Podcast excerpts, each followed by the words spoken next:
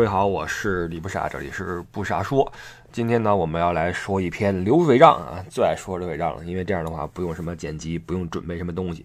现在已经是呃北京时间的周日的早上一点钟了，我这边得赶紧录，然后上传，为了赶上早八点上线这个时间。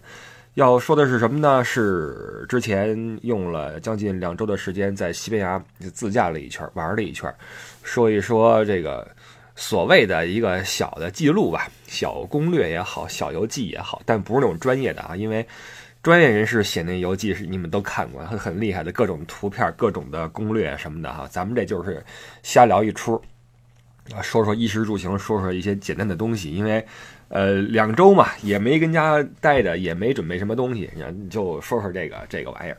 呃，这次这个旅行呢，实际上也是说走就走，大约是提前了三四天就。打定主意说走一趟吧，反正现在旅游业也被腰斩啊，现在看来也不知道什么时候能够恢复。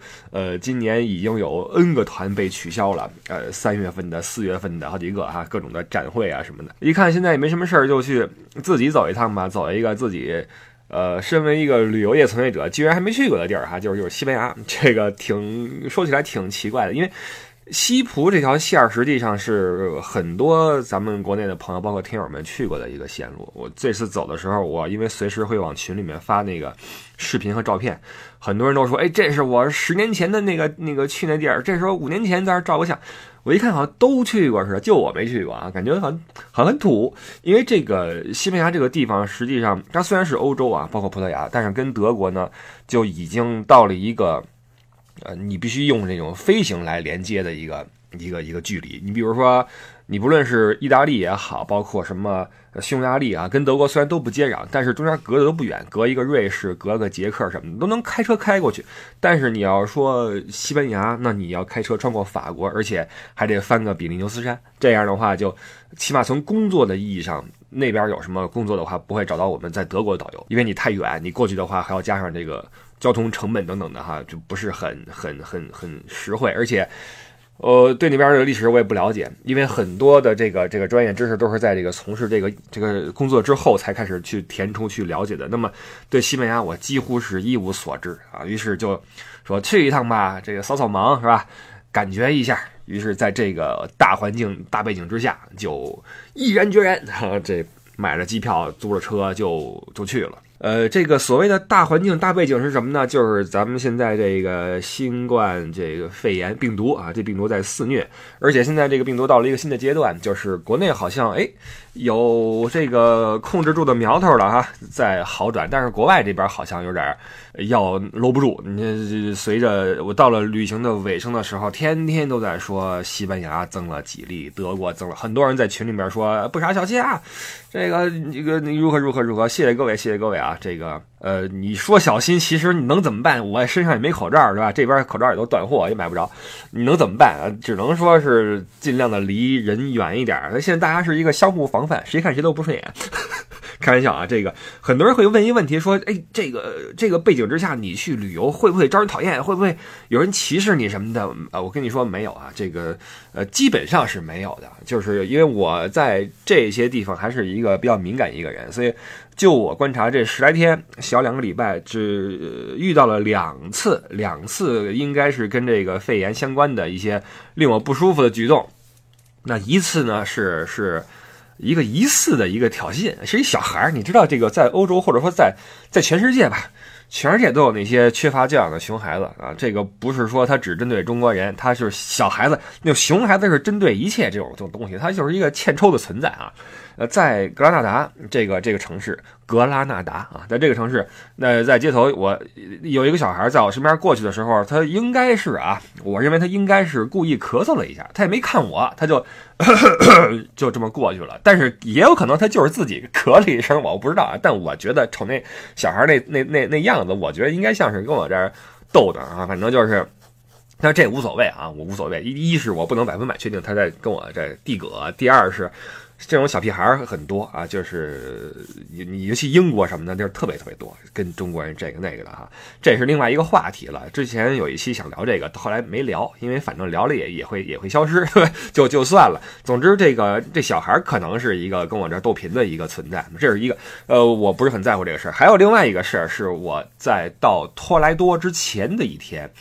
收到一个消息，在我那个订那个那个酒店的网站上给我来个信，说那个我们非常抱歉通知您，明天那个酒店这个定位被取消了。我们同时推荐您入住另外一家啊，距离这家大约是二百米，然后价格是如何如何，也很适合您。然后说您有什么其他的需求的话，请跟我们说，我们帮您解决，或者说有什么呃附加的费用的话，把账单给我们，我们帮你去抹平啊，还挺客气的。但是我就说，我说能不能告诉我为什么把我这个。这个这个取消了，这个我这个订床取消了，然后回这封信说这因为这个病毒的这个世界性的传播，然后我就我就回这封信，我说那你请你告诉我是只有我的定位被取消了，还是说当天晚上所有人的定位都被取消了？因为如果是只有我的定位被取消的话，我认为这是一个对我的一种冒犯。这是某种歧视，因为你取消我定位，无非是因为我有一个亚洲人的姓名，有一个大姓是李。那么你如果只根据一个人的姓氏去。断定他是一个危险者的话，这显然是不对的，对吧？首先，第一是你现在这个事情是全球在传播，你并不知道哪儿的人是是是是危险的。那如果你看到有一个人叫什么呃，朱利安什么 Giuseppe 什么的，你觉得这是意大利人，你要把他定位取消吗？这我不知道，对吧？而且现在你没有任何的。呃，条文能够支持你说你不接待哪个客人，因为这个病毒的原因，对吧？你你屏蔽哪儿的人都是不对的。那么，我想知道你是不是因为我的姓名在屏蔽我？如果是的话，我认为你这是一种一种歧视，我就把信给回回去了。然后那边就就就哑巴了，就就一直没回信儿啊，没没有答复我。那肯定是看了，因为这个网站还是挺正规的一个网网站啊，也是我一直出行去订房的一个网站。然后就就没回信儿了，但是我也没有。跟他去死磕的一个决心也没有那个动力，那那就是我就表达一下我的不满，但是对我也没什么实际的实际的影响。呃，总之这个就是一个大背景下的一个一个小事件吧，好吧，就这两件事儿让我发现这个这次旅行跟呃平时的旅行有点小区别。咳嗽那个事儿都不是事儿啊，就是这个是稍稍微有一点什么。我其实。换过来想的话，我也稍微能够理解一点这个酒店的做法，呃，只不过我觉得他应该询问我一下，呃，其他的就没有任何的区别了。这次这个肺炎到了这个阶段的话，在欧洲他们没有什么戴口罩的习惯，但是我这次回来的时候，在马德里机场还是看到了百分之一的人啊佩戴了口罩，仅此而已，其他的都没有。呃，好在欧洲这边的人群的这个密度啊，比咱们国内大城市要差很远，所以应该不会那么的恐怖的爆发吧？就希望吧，啊，因为没有任何一个国家和民族和文化，呃，应该被一个病毒所所这个侵害，对吧？我们还是本着这种想法去看待这个咱们所谓的人类命运共同体，是吧？老聊什么人类命运共同体，这回知道什么叫共同体了，哈，这个一荣俱荣，一损全损啊，是这样的。然后有这么一个苗头是什么呢？就是最近很多公众号开始，嘿，看着这个国外这个欧洲这边一这个数量一涨啊，疑似吧什么确诊吧，哎呦高兴啊！这个说，哎，抄作业都不会抄啊，我们中国这个控制这么好，你看看欧洲就知道我们有多牛。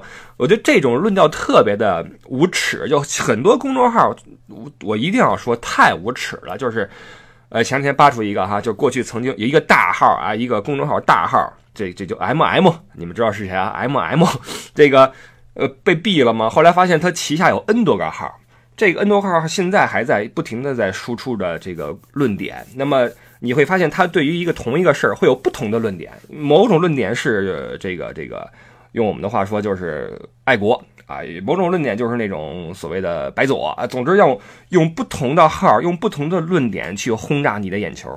去说一个热门的事件，他已经非常熟悉的掌握了公众号的写作的这种精髓，就是呃所谓的那些什么突发叹号，什么什么沦陷叹号，这都已经是低级了，这都是低级的公众号的做法了。高级的都是那些用一句哎好像稍微有点触及心灵的话啊，让你觉得想点进去，点进去一看，哟，好像是这么回事儿让你觉得好像是那么回事儿但其实不是那么回事儿这都是一些比较高级的这个号，你不得不说这些人掌握了很好的这种技巧，用公众号去轰炸你的这种三观。现在就有很多公众号就开始就就开始这个拿欧洲打岔，我倒不是说替欧洲人说话，我是觉得咱们这边是说天下太平了吗？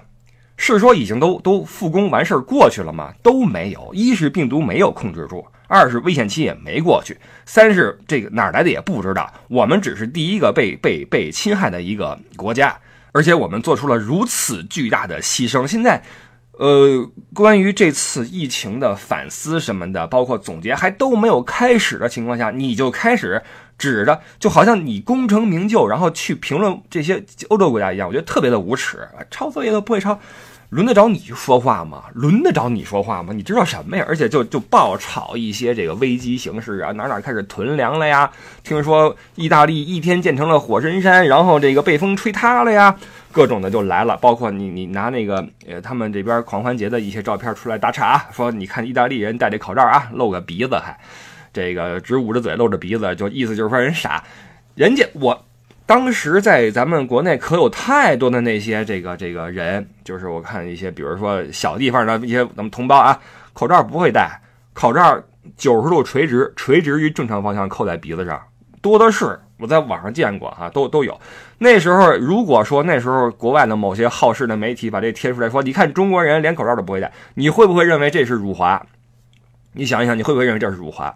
如果你认为这是的话，你会因为这个激动的话，那么你想，你反过来想一想，你把人家这个可能是是是是是出于什么原因把鼻子露出来一个照片出来说这是意大利人，你觉得你这样算不算如意？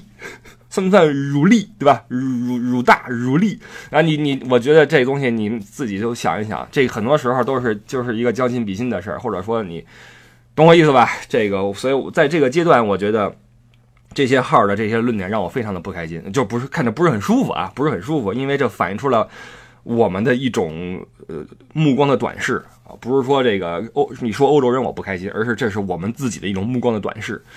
好了，说回来吧，这个这次旅行啊，这在这次这个大背景的旅行啊，就是这样就就回来了。我们这个稍微的简单的来聊聊这个前后经过，没什么硬料啊，因为呃，对于西班牙，我去之前一点都不了解，现在也也也也不怎么了解啊。我中间也没看什么书，没没没看什么，我会用之后的一长段时间去补一补西班牙的一些知识。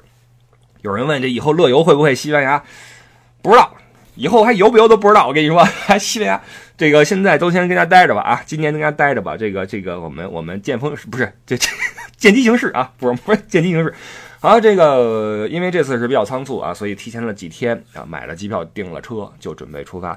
机票的话就呃这边欧洲这边很多人说这个买机票有廉价机票，什么四十块钱五十块钱，呃这种机票呀不是没有，但是我是觉得这个旅游这个事儿啊。呃，别把自己逼到那个份儿上，什么意思呢？就是你看那些什么五十多、六十多的机票啊，都是那些小机场，然后那些特别糟糕的时间点，那个时候去去出发的一些机票，有点类似于，比如说北京有大兴机场、首都机场，然后之前有一个南苑啊，南苑那现在好像不飞了哈。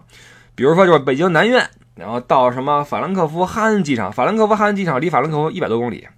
这就就根本就不是法兰克福啊，叫这么一个名儿。这两个地方这么一连，肯定便宜，因为它是那种那种廉价航空公司。然后呢，再比如说早上六点钟起飞啊，晚上十点钟起飞，就就你肯定要熬，你肯定要付出很多这这个代价。有的时候你订完之后，你觉得哎呦这真便宜，但是你当你去执行的时候，你会。暗暗的替自己这个心酸，你觉得哎呦何必的我，我这个我我何必呀我我多花个五十欧我能我能不能舒服点我做个什么汉莎我也对吧？你小航空公司它没有托运行李限额，然后必须提前自己去打印登机牌，不打印的话你现场去打印的话往往都是一个坑啊！我来给你弄的话那就十欧元二十欧元手续费，都是这些套路就很很很没意思，所以我就干脆订了汉莎也不贵，一个人一百五十欧吧。啊，这个单程啊，单程，所以一个人往返呃法兰克福和这个这个西班牙大约是单程是一百五十欧元啊。这样去的时候我是去了巴塞罗那，回来是从马德里飞回来的。呃，这是这是交通，但是我这个建议各位，如果你你们以后去西班牙玩的话，把这个反过来，马德里进，呃，巴塞罗那出，这样的话这个行程会会有意思一些。具体是为什么，我们待会儿再说啊。这是飞机，完订车订了一个那什么，呃，我订了八天的车，为什么呢？因为到了巴塞罗那之后，你得玩几天嘛，这天你不用车，在城里面交通就就可以了啊，买那种呃十联的票。就很方便，自己就刷了。因为那个巴萨这个城市，它的交通网还是挺便利的，呃，各个地方通过那些地铁就基本上都可以到达，很很很便捷，就不开车了。能不开车就不开车啊。然后最后走的时候再提车走人，是这么个情况。所以啊，就订了八天的车，当时在巴塞罗那住了有三个晚上，等于是一共十来天啊，这样子。订的时候呢，订了一个这个这个，注意啊，在欧洲这边订车，国内我不知道。欧洲这边订车，它是你在网上选定的那个款车呢，往往不是你最后你提的那一辆。你比如说，它是按照系来的。我是订了一个这个大众 Polo 这个级别的一个自动挡，我觉得自动挡开着舒服嘛。然后取的时候给了我一个欧宝，也是自动挡，叫什么卡萨纳达这个这个这个型号，国内是什么我不知道啊。呃，但我订的时候是一个五门车。但是给我的时候是一三门车，什么意思呢？这车的后备箱是个门，那除了这个门之外，呃，常规的车辆的话，两边各两个门嘛，四个门嘛，对吧？那给我这个是有是两门的一个车，等于是那种它还是整敞篷的啊，棚能打开，然后两边一边一个门，然后后边一个后备箱，等于是那种轿跑形式的这么一辆欧宝，一个自动挡。那我人又不多啊，这我要是四个人的话，就就就瞎了哈。所以我就提醒各位，你选定的那辆车。往往不是你拿到的那辆车啊，它会有一些呃出入。然后我就说，我说我订的是一个大点的车，比这个大。我就问了一句啊，当然给我这车我也没什么不高兴。他说，那你要五门的也也行，但是是另外一辆那个大众，但是呢就是手动挡了，你可以选二选一吧。那我说那我还是还是这个吧，这个这个要了这个车。于是开了这个欧宝就就就走了。然后这个呃费用是四百五十多欧元吧，八天四百五十多欧元，大家可以除一下看看这个。这个价格我觉得还是 OK 的，然后用的是这个呃 Europe Car 这个公司的这个绿色那个标志的公，我习惯在这个公司租车，嗯，其他公司也有什么 Avis 呀、Six 呀，很多，那大家可以自己去去比较吧。这个我觉得还是比较正规的，租了租了八天，这是这个交通，但是这个车特别的不好开，我必须要吐槽一下，极其的不好开。首先油耗巨大，九点几，而且是汽油车，在欧洲柴油车特别特别多啊，烧的是 diesel。烧柴油，然后这个劲儿比较大。这柴油便宜啊，你加油的话一升大约是一块一毛几吧欧元，呃，汽油的话就一块三毛几，要贵。而且汽油不经烧，这车油耗又巨大，九点几的量，你还是个这么一个。关键是你如果说动力强也就算了，还不行啊，踩也踩不起来，而且那个转弯半径也特别大，这不舒服。呃，方向盘也死，开起来就很难受。而且它这种两门的这种车呀。有一个缺点是什么呢？它这个门会特别长啊，就你你你你停好车之后，你想开门的话，它那个需要的空间就更大，就很容易撞到边上的车，就反而是不好使。而且这个季节我也没敞篷，以前开过敞篷车，在在南法还还行，是吧？但我觉得有点嘚瑟，这车你知道吗？就尤其是这个大环境好啊，这正跟这新冠什么病毒呢？你你作为一个这中国一个一个一个人，然后你敞着篷跟这儿开，然后再什么打个喷嚏什么的，人家觉得你这是干嘛呢？对吧？而且这个你说现在西班牙再怎么舒服，二十度啊，大太阳下二十度，但是你开起来那小风一吹也没那么的暖和，就就一路上我也没敞篷，说实话啊，我觉得太嘚瑟了，不愿不愿意。弄这事儿啊，所以就这车我就给到我就就凑合开，只能说凑合开啊，也没体会到什么快感哈。一个敞篷车我也没觉得多高兴，就是这样啊。这是整个的一个一个一个呃租车的情况。然后在西班牙自驾，我觉得一定要注意一点是什么？就是嗯，在比如说格拉纳达啊，包括马德里是有禁行区的，这个挺要命的。呃这个格拉纳达是酒店提前告诉我了，说你一条街你不能走，你要绕一下。我还知道了，但马德里我是实在是不知道它有禁行区，而且我不小心闯了进去啊，这个会造成九十欧元的罚款，这个是躲不过去的啊。迟早这个账单会寄到我家里边，然后我去付款。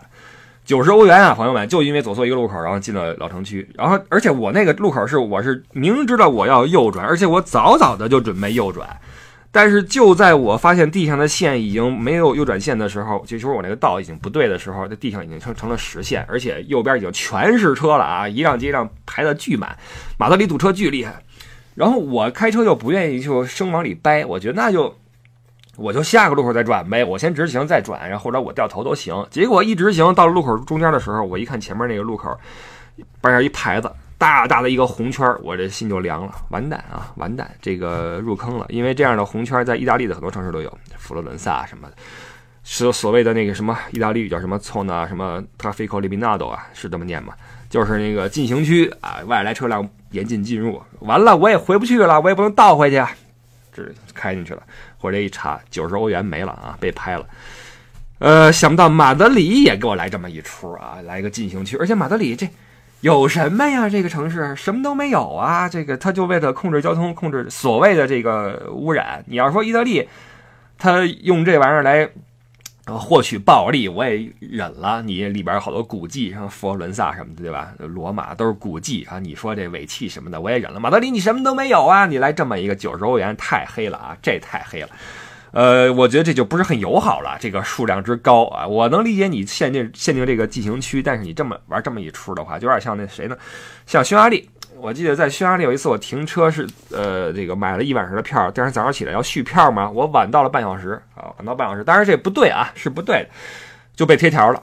那么在德国，你像这种情况被贴条的话，大约你罚个十几欧元，顶多二十欧元就过去了。在那次我被罚了九十多欧元，他是把这个。呃，账单呢委托给了一个来自英国的一个流氓的催债公司，让这公司去替你去催债。那么他催债的费用是五十多欧，他实际罚你是四十多欧，加一块九十多欧。这就是一个一个政府支持的黑社会抢钱的手法啊！就黑手党，我觉得这就是一个就就就很无耻，这就是对啊外来者很不友好的行为，我认为。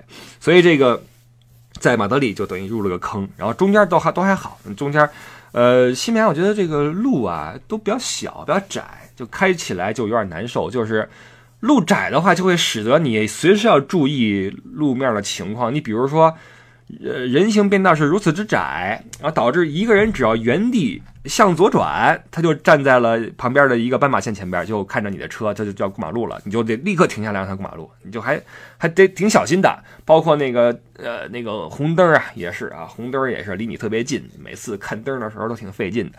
所以这个开车不是很。很像在德国这样自如啊！德国就开下来的话，会发现德国的路面真的挺宽，而且信号很清晰，非常的清晰。在西班牙一定要小心各种各种路面的这种情况啊！好在这趟是没出什么事儿。呃，然后租车的时候要提醒一点，就是它你你租的时候都是一些基本的价格。你比如说我这我这其实还能更便宜，呃，便宜个几十欧元吧。但是我加了一个保险，就是保这个车玻璃和轮胎，因为你所订的车的保险是不含这个这个这个这些东西的啊，你有损坏的话，你要自己掏钱。于是我就保了个轮胎，保了个玻璃，呃，就防止一些意外。它还有一种是全保啊，再再加个几百欧是全保，就是这车你撞烂了都没关系，都都他他都给你 cover，就你不用去付一分钱。但我觉得没那必要，我就我就半保就上路了，然后这个也没出什么事儿啊。这是这是驾车，大家一定要要注意。当然这个。证件上需要什么我就不知道了啊，这个各位来这边要要查一下。我拿德国驾照的话，就可以在这边租车，就就完事儿。总之，这个驾驶的话还是多加小心吧哈，尤其到了大城市。其实，在西班牙的自驾主要是一个连接的作用，你并不会在城市里面说我。呃，这景点完了，我去下一个，就跟跟跟在柏林一样，那不是的，这个它并不怎么支持你在城市里面去驰骋啊，这个不行，都是那些呃城市间的连接，你可以通过这个连接，然后订个酒店哈，订在老城区外边一住之后，自己徒步去玩，然后再上车这样的，这是开车。那气候呢？这个季节就是很舒服了，二月份啊，我觉得就特别的舒服。第一是淡季，它人少，加上现在这个新冠一闹，也没有。呃，咱们的游客真的这一路上几乎没有见到咱们同胞，有一些这个韩国团啊，擦亮黑团，呃，这个韩国现在心大啊也在四处旅游，我跟你说啊，所以很多人会说这个出去旅游会不会被人骂？不会，就如果你活在公众号里边的话，你会发现这世界已经不行了，你都不敢出门，你就你想囤粮了，你知道吗？你想开始往家囤粮食了，因为大家都在说啊，这个哪儿的人已经不行了啊，都在抢粮食。他当然要跟你这么说了，不这么说你不看对吧？但是实际上，等我回到德国之后，不，我一度还觉得，哟，这玩意儿，这德国开始囤粮了，我不在啊。这我回去之后还有还剩什么？今天我回来从机场回回家的路上去个超市，什么一切照常啊，也没人戴口罩，也没人抢粮食，这都挺好的呀。所以不要活在公众号里面，不要活在新闻里面，活在这个街上，活在社会里面，活在你眼前的这个世界里啊。上街之后，没有任何人说那个紧张歧视什么的，韩国团照样跟这擦裆黑嘛，然后这个玩儿也也没什么，对吧？呃，就就这样，然后这个季节就没什么人，天气又好，每天十五度、二十度之间，我觉得就非常的舒服。你看，我就怕热，特别怕热，而且在二月份这太阳已经很晒了，在我看来非常非常晒，所以我是觉得西班牙夏天去的话，我不知道会怎么样啊，因为那地儿纬度比罗马还要靠南，这就挺恐怖的了。这北半球最南端我到过的就是这个胡志明，胡志明市啊，就是西贡。呃，这个但是西班牙这个这个太阳，我是冬天去的嘛，就让我觉得到了夏天的话应该会很厉害，所以这个季节我觉得还是要要要稍微的注意一下啊。呃，所以这次去我就没带什么那么多的衣服啊，带了一些这个呃小卫衣啊，就就去了，也你也不用穿秋裤了，就就很舒服哈。这个是是气候，呃，酒店的话呢，嗯，大约每天晚上是。五十欧元上下吧，这个西班牙的消费比德国要便宜。那德国你要住酒店的话，基本上是六七十起步吧，八九十是常规。当然也有这个五十多的，就几乎几乎没法住了。但在西班牙的话，你会发现很多四十多欧元的也还行啊。这个总的来说，西班牙的物价比德国是要便宜不少，不论是住也好吃也好，都便宜不少。油差不多啊。呃，所以一路上酒店也没花太多钱，基本上每天晚上五十欧元，呃，甚至四五十欧元拿下。然后到了大城市，比如马德里、巴塞罗那，可能一天晚上七八十这样，中间的话都很很便宜。住的话也很简单，随便订个酒店就可以把它呃串下来。所以这个如果我们要说衣食住行的话，其实都不需要操太多的心啊。主要想说说的就是这个食，这一西班牙这个。吃的实在是太丰富了，这次我是每天都在惊艳于，呃，被送到我嘴里的食物的这个香气在我的嘴里面呃蔓延的那个瞬间，哇，那个，呃，我是一个对美食没什么感觉的一个人啊，我我对吃是特别的无所谓，但是在西班牙让我觉得哇。这个西班牙人太幸福了，这这德国实在是太悲催了。因为这这么一比的话，在德国真的是没得吃啊，又贵又不好吃。西班牙它有一个好处是什么？它有小份的食物，这我觉得是特别人道的一种一种行为，就是你照顾一下大家这个这个饮食的这个这个可能，就多给点可能性。你在德国你点菜的话，要么一个主菜十好几欧元，十二欧啊，差不多十四欧元是个猪排，十二欧差不多是个蛋呀什么的。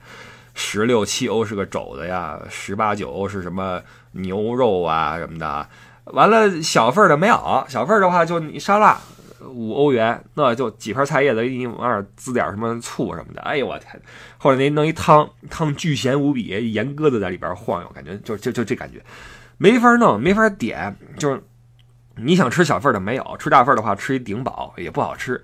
但在西班牙的话，它有很多小份的食物，而且又便宜又美味，什么炖牛肉啊，什么土豆，西班牙土豆特别好吃，什么烤土豆啊，呃，炸土豆丸子呀，那土豆丸子各种的馅儿，奶酪馅儿，什么牛肉馅儿，什么哇，哎呀，简直就就就就很多种可能性，而且它不贵，所以你可以点个两三样小食，叫 tapa 啊，这个很多这个在西班牙你能看到很多店是这叫什么 tapa tapa 呀，tapa 二四呀，吃这 tapas。非常好吃，然后就是能吃的很开心啊，就是那种小食，拿叉子一插就可以吃了，配点什么那个西班牙的红酒啊，吃的很美，啤酒也行，所以这一路上吃下来都是很开心，而且不贵啊。在就吃的话，很多人会会在一个选馆子上比较犹豫，我这次也是各种的看，比如说推荐这块有什么馆，那什么馆子。其实我发现，在西班牙你你不是太需要，你只要找一个人比较多的去了就就行，而且很多是人多的你都进不去。都挤不进去，像在巴塞罗那，我有一个馆子是我看的是，呃，一个是大众点评啊，排名第一。另外一个是那个 Trip Advisor，在中国叫猫头鹰啊，这个这个这个 A P P，我这两个是我出行的话比较常用。其实我是常用这个猫头猫头鹰，为什么呢？大众点评是在国内你去哪儿的话，能够看到一些推荐菜什么的啊，是完全是按照国人的习惯去给你评分和评价的一个一个 App。但是这个你出来玩的话，你在世界范围内走的话，你要看 Trip Advisor，因为这都是世界的范围内的游客去给打分。那么你在你出了国门的话，你当然要看。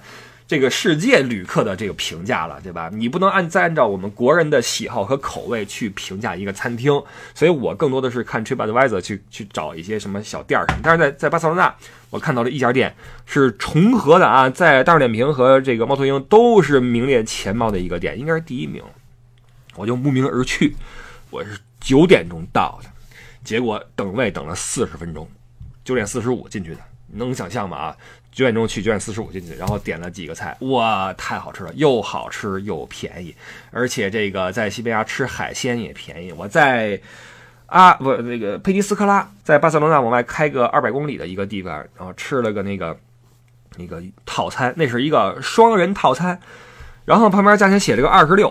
有三道还是四道啊？还送了那个红酒，送了橄榄，然后是有炸鱿鱼圈一份，炸小沙丁鱼一份，然后烤什么一个小鱼一份，又来一份大的那个一个，哎，我不懂啊，什么鱼？哇，又香又嫩啊，入口即化呀。然后我心想，这么一个四道菜，又又送红酒什么的，又是一个挺漂亮一个餐厅。你这双人套餐怎么着？一个人二十六吧，结果一看两个人二十六，我都傻了。这么这么吃鱼吃个顶饱，你要我十三块钱一个人合适吗？我都觉得不好意思，你知道吗？哎呦喂，就就让我惊讶到这个地步。但是当然了，到大城市之后，这个物价会高一些。但是总的来说，西班牙的吃的是又便宜又好吃。然后关于这个选馆子，我也觉得不用不用太纠结于这个。大众点评真的不用，你就找一个人比较多的，而且有地儿的啊进去就行了。但这次其实我还比较保守，因为这个环境下我也不想跟人挤太近啊。你作为一个可能你你你你你你不想让人家觉得你有危险，对吧？我就尽量找一个角儿，我自己在那吃饭就得了，不不找那事儿。所以很多地方都不支持，就已经满到不行了。我也不想进去去挤了，找的都是那些还有地儿的餐厅进去去点。你放心啊，这点不坏。肯定点不坏，你就你就来吧，tapas 也好，什么也好，这个这个你就来吧。然后啊，除了那个那哪儿，说几个坑吧，说几个坑啊。这次呃吃饭也好，什么有有几个坑，这是连连我们那个那个游览的地方一起说吧。你比如说在那个叫塞戈维亚。塞戈维亚说有一个名吃是那烤乳猪，嘛好吃是真的好吃啊，非常好吃。但是我看那个有一个点评第一位的一个餐厅，你看大众点评啊，当然它是一个特色老店，装潢不错，服务也不错啊，这个也很体面。呃，但是我觉得这个相对于这个食物来说就有点贵了，就是一份一人份的那个烤乳猪，记得。二三十欧元吧，我觉得这个就比德国还要贵了。这就而且那乳猪就真的是很好吃，但是份儿没那么大。就相对于这个份儿来说，我觉得对于西班牙的物价来说，这家店是比较比较比较贵了。那除去这个从饮食角度去分析啊，吃我们就先放一边了啊，大家自己去去探索吧。因为你你看各种的攻略也好，什么也好，会把西班牙的这个吃给你讲的很详细。而且我这次我也。我全程下来我没有看懂任何这个西班牙语啊，这我就知知道一个 Hola 是你好，其他的我什么都都没学，包括吃也是天天的拿着这菜单发愁，因为你真的不知道那是什么，就算你翻译过来了，你也不知道是什么，你只能硬着头皮点，但是点不坏，你放心啊，你就吃多了之后，你有有有这个体会了。你比如说到后来我就知道什么是那个那个土豆丸子，那丸子太好吃了，还有一种。呃，靠，就西班牙人做饭，我总结了一下，就不怕麻烦，就是他用心，就是你会发现，能把吃的能能做出美食的国家的人民都比较热爱生活。那西班牙人一定非常热爱生活。呃，首先餐厅的开门时间，他这开门时间很神奇，就比这个也不是神奇，就是跟德国很不一样。德国是中午十一点半到下午的三点，完了是呃五点半到十一点。但是在西班牙不是，西班牙是恨不得是十二点到到四点，完了是八点到十二点，它比德国这个整个的时间要往后几小时，你就知道这是一个呃这个这个夜生活比较丰富的一个地方，这肯定是跟气候有关系了，包括生活习惯，所以这个这是一个对生活有着很多热情的一个一个一个国家。所以在在吃这方面，就让我惊讶于他们做这东西的这种繁复的程度啊。那小 tapas，做的特别精细，底下是个面包，面包上面抹层酱，这个酱有各种口味的，蛋黄酱也好，什么也好，都是调出来的啊，都不是那种拿个那个瓶子刮一挤。它德国你买个烤肠，刮几个那个 mayonnaise，几个那个呃芥末酱，几个番茄酱，完事儿吃去吧。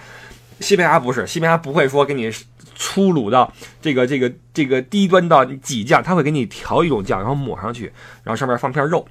然后这个肉它的这个质地，这这个口感会跟面包相符合，就那个面包软它也软，面包硬它也硬。呃，然后拿那个牙签儿嘣儿一插，当然有的上面还放个鹅肝什么的，你一一咬下去，哇，嘴里边那口感之丰富啊，哇，那感觉我就不形容了啊，不形容了，怪怪那什么。一会儿我要吃饭了，呃，这个吃的话大家就去随便去点吧。完了，这个说坑啊，继续说坑。坑的话，我觉得在这个这个一些城市让我觉得。呃，名不副实啊！我说几个地方啊，这个衣食住都完了。我们说行，这次一共走了一些城市。那巴塞罗那入场啊，刚才说了啊，我希望各位是从马德里开始，然后巴塞罗那结束。这样的话，你的行程会呃期待值还一直存在，一天比一天精彩。因为巴塞罗那这个城市是一个很热情、很适合旅游的一个地方啊。作为旅行的最后的一个 highlight 的一个结尾是很好的。马德里简直了啊！这并不是因为他扣了我九十欧啊，并不是这个原因，只是。在马德里，我当天晚上到了之后住下。第二天，我闲到什么地步？我在街上，我用了半小时把这主城走完之后，就是一条线穿完之后，我又坐在一个一个花园里边，我坐了一小时。我去哪儿我都不知道。最后，我开车去了城外的一个一个购物区啊，我在一个超市的一个停车场一停，为什么呢？那停车免费啊！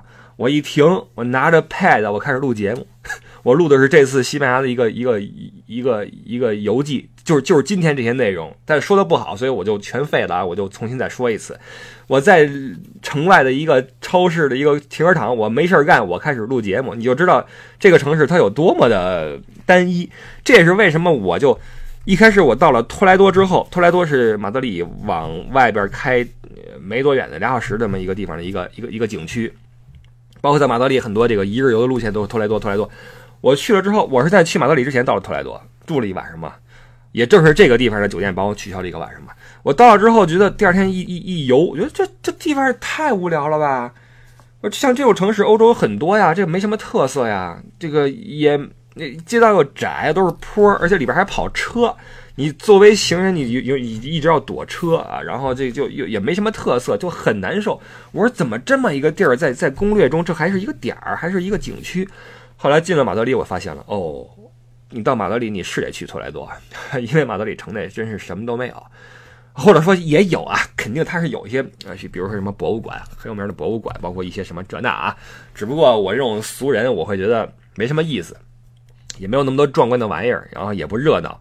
所以这个就会使得它周边的一些旅游就就就就一定要出来这个填充一下这空白。那实际上托莱多也没什么意思。所以马德里、托莱多，这是我行程的最后两个晚上，都特别的让我失望。我觉得就没意思了。所以这次这个行程，我是我的情绪是一开始就就倍儿高，然后后来慢慢就冷却了。包括每天看到这个肺炎在肆虐嘛，啊，西班牙解例啊，这德国北威州怎么着了啊，突发沦陷是吧？就。就这个，然后我这就就慢慢的，我也就觉得我得我得回去了啊，就得回去了。所以各位以后来玩的话，马德里开始，然后巴塞罗那结束哈，这个，然后托莱多是个坑，然后中间的那个，呃，其实从巴塞罗那开出来之后，我是去了佩尼斯科拉，这地方特别精彩，我我我我是很喜欢，有个小城堡山上哈，然后进去转一圈。这个西班牙这个地方它有意思在什么呢？它这个混合了多种文化，你比如说罗马人来过。呃，基督教来过，完了这个清真的啊，跟这儿这个站过一段时间，所以它很多的教堂是混合了这个清真寺跟这个教堂的一个一个一个一个集合。你比如说到那个科尔多巴，科尔多巴有一个一个一个一个教堂，它边上是清真寺，中间围着一个教堂，倍儿神奇，觉得特别逗的一个存在哈，就就很好玩。包括你在。格拉纳达去那个阿尔汉布拉宫，那是当年那个摩尔人这个异族文化留下的一个一个文明啊，一个建筑文明。觉得去完之后觉得哎有意思，这个是你在欧洲中部这些老牌这种什么德法这些国家，德法瑞意这你是看不到的。所以在西班牙很多地方玩的话，会有这种这种呃文化的这种对撞的感觉，这个很有意思。包括在海边，你像佩尼斯科拉这些海边的一些城堡啊，都跟当年那个十字军东征的历史有关系。你去看看的话会。有一些概念，就是我一直觉得呀，这个地理这个玩意儿啊，你必须要去了之后才有感觉。你看以前我对西班牙那个地理我是没什么没什么感觉，后来再一看。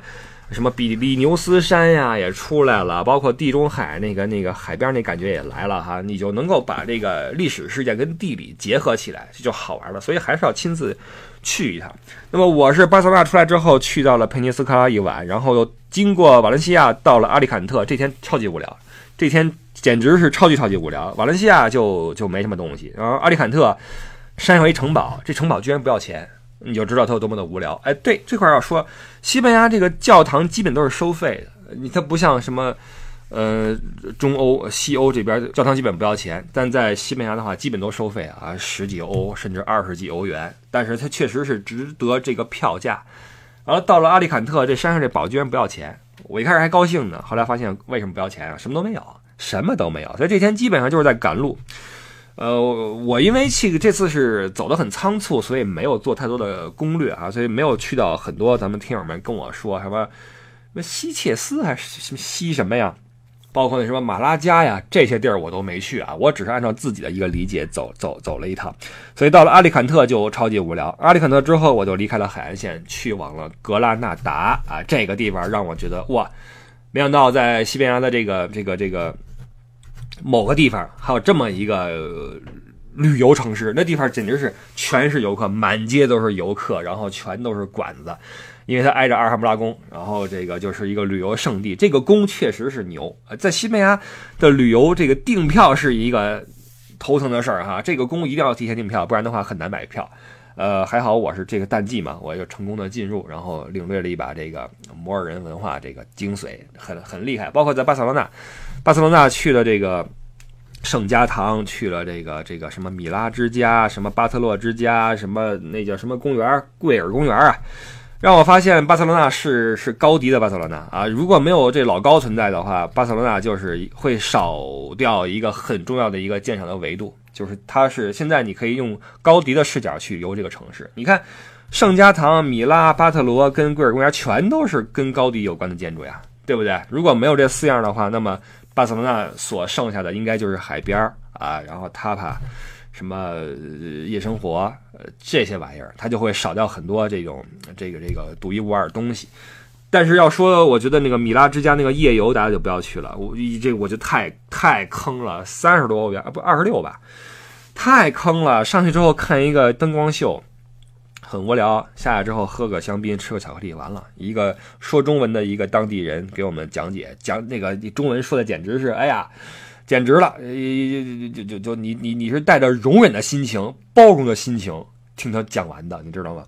关键是这这门票你十欧元差不多，你二十多欧的话，我觉得是不太值啊，不是很值。那么其他的圣家堂还可以，这钱你你你该花。巴特罗之家也还行啊，你你进去之后领略一下高迪的这个设计理念也还行。但米拉之家的夜游不要去啊，我我的意见是就就算了。包括贵尔公园，贵尔公园我是留了一个下午呀，我在巴塞罗那留了三个晚上，其中一天就是 为了这贵尔公园半天。啊，去之后发现，你转一圈下来的话，十分钟十五分钟就完了，十欧元的门票，十分钟十五分钟，这什么都不是啊！这个我这个。一看这游记上面写的还挺精彩，然后去了之后发现不行，这是一大坑啊！我觉得，呃，托莱多、米拉之家的夜游，完了这个贵尔公园，这都属于坑啊！我我我认为啊，当然大家自行去去考量。接着说，呃，到了格拉纳达，去了这阿尔罕布拉宫，觉得不错。然后到了这个隆达，隆达是一个挺有意思一个地方。本来说还去个什么米哈斯，后来取消了，没去。隆达是一个地势挺有意思一个地方，建在高高的山岭上面的一个。一个镇子，呃，玩了玩，挺漂亮啊，转了一圈之后又去了塞维利亚。塞维利亚这个地方，呃，也不错啊。其实，呃，这全程下来，除了巴塞罗那之外，我都是一晚上带过。但是实际上，如果你说哪儿值得再多住一晚的话，我觉得塞维利亚可以。呃，这个城市还是有一些东西的，什么教堂也好啊，什么斗牛广场也好啊，还是值得你转一转的啊。塞维利亚不错，然后格拉纳达也也还行，但是你要说两晚上的话，也稍微有一点多啊。塞维利亚我的印象是非常好的，呃，可惜我去的晚了啊，导致那个教堂关门了啊，五点钟关门了。第二天开门又又又又晚，我就没进去，这这很可惜，这是一一一大可惜之处。塞维利亚之后去了科尔多巴，科尔多巴让我很惊艳哈，有一个这个教堂，就是它是结合了清真风格和这个这个基督教风格的一个教堂，然后还有一个罗马桥，这城市让我觉得真的不错。但啊，这这城市有一个鲜花巷，这是坑啊，这个我不知道为什么这个鲜花巷会成为一个景点，就是一个小窄胡同，然后边上挂了点花什么的，不是很行啊，不是很行。然后吃的不错，找个饭馆吃了个那个炖牛肉，吃的吃的不错。我这次我吃了两次那个炖牛尾，非常的好吃。呃，科尔多巴之后就去了托莱多，啊，就就进坑了啊！这是这是全程啊，其实其实真正自驾我租车就租了八天嘛，所以开车的时候并不是很多。但之前在巴塞罗那有三个晚上，马德里这边又住了一下，是这个样子。这就是西班牙整个的行程串下来啊，也就是一个简单的一个一个一个一个描述。具体什么样，因为也没图对吧？我也没怎么往微博上发发发照片。反正大家知道就行了，因为很多人都去过了，所以大家可能是借着我这个再神游一趟，呃，过去自己去那次的体验吧，啊，在家憋着也没地儿可去，就云旅游吧，对吧？云旅游。然后我们希望这次这个疫情能快点过去，大家再继续呃踏上这个旅途，因为我们说旅行其实还是。挺有意义的一个事儿啊，旅行也是个奢侈品，对吧？我们之前有说过，旅行的话是你必须要在你有钱、有时间、有闲心的情况下才能完成的一个一个行为，所以它其实是一个奢侈品。虽然说你能够用很低廉的价格去往世界很多地方，对吧？现在这个旅游业发展的也很很厉害，工业旅游现在都是啊，批发式旅游，但是旅游它其实是个奢侈品。希望大家能够，呃，在不久的未来能够重新捡回这个奢侈品去。各个地方去旅游，因为走的地方越多，你才会发现你知道的东西特别少，对吧？你像我在去西班牙之前，我还觉得欧洲这东西不傻在欧洲，这欧洲你问我，但是你西普你没去的话，你你你你你聊什么欧洲？你这这是欧洲的一大组成部分，对吧？而且这次我还是把这个葡萄牙排除了，本来我说从塞维利亚我直接里斯本吧，后来一想算了，这次我提前留了个心眼儿。我心想，就万一这个行程拉太长，万一这个回不来了呢？这个万一这个肺炎起来了怎么办啊？真让我给猜着了。后来越来越厉害哈，就还好也没去什么里斯本，就就回来了。那边的话，就等以后挑一整块时间去那边自驾玩去啊。包括还有人跟我说，西班牙好玩在岛上啊，在岛上边，马洛卡呀、帕尔马什么的，这都以后再说吧。总之，这个我们这个节目是旅游节目出身，对吧？我们还是会这个希望大家在旅行中多增长见识，多增长人生体验，多发现人生的美好。西班牙的吃的太好吃了，太好吃了，好吧？这是我们今天的节目，我们下个周日的早八点再聊点什么别的吧。感谢各位的收听，我是李不傻，新浪微博艾特李不傻，入群的话 L E Y O U E D D I E 啊，乐游艾迪 L E Y O U E D D I E，这个是。呃，我们入群的群主的这个微信啊，加他的话入我们听友群来交流。公众号不傻说。好的，我们就下周再见，各位身体健康，然后下周愉快，拜拜。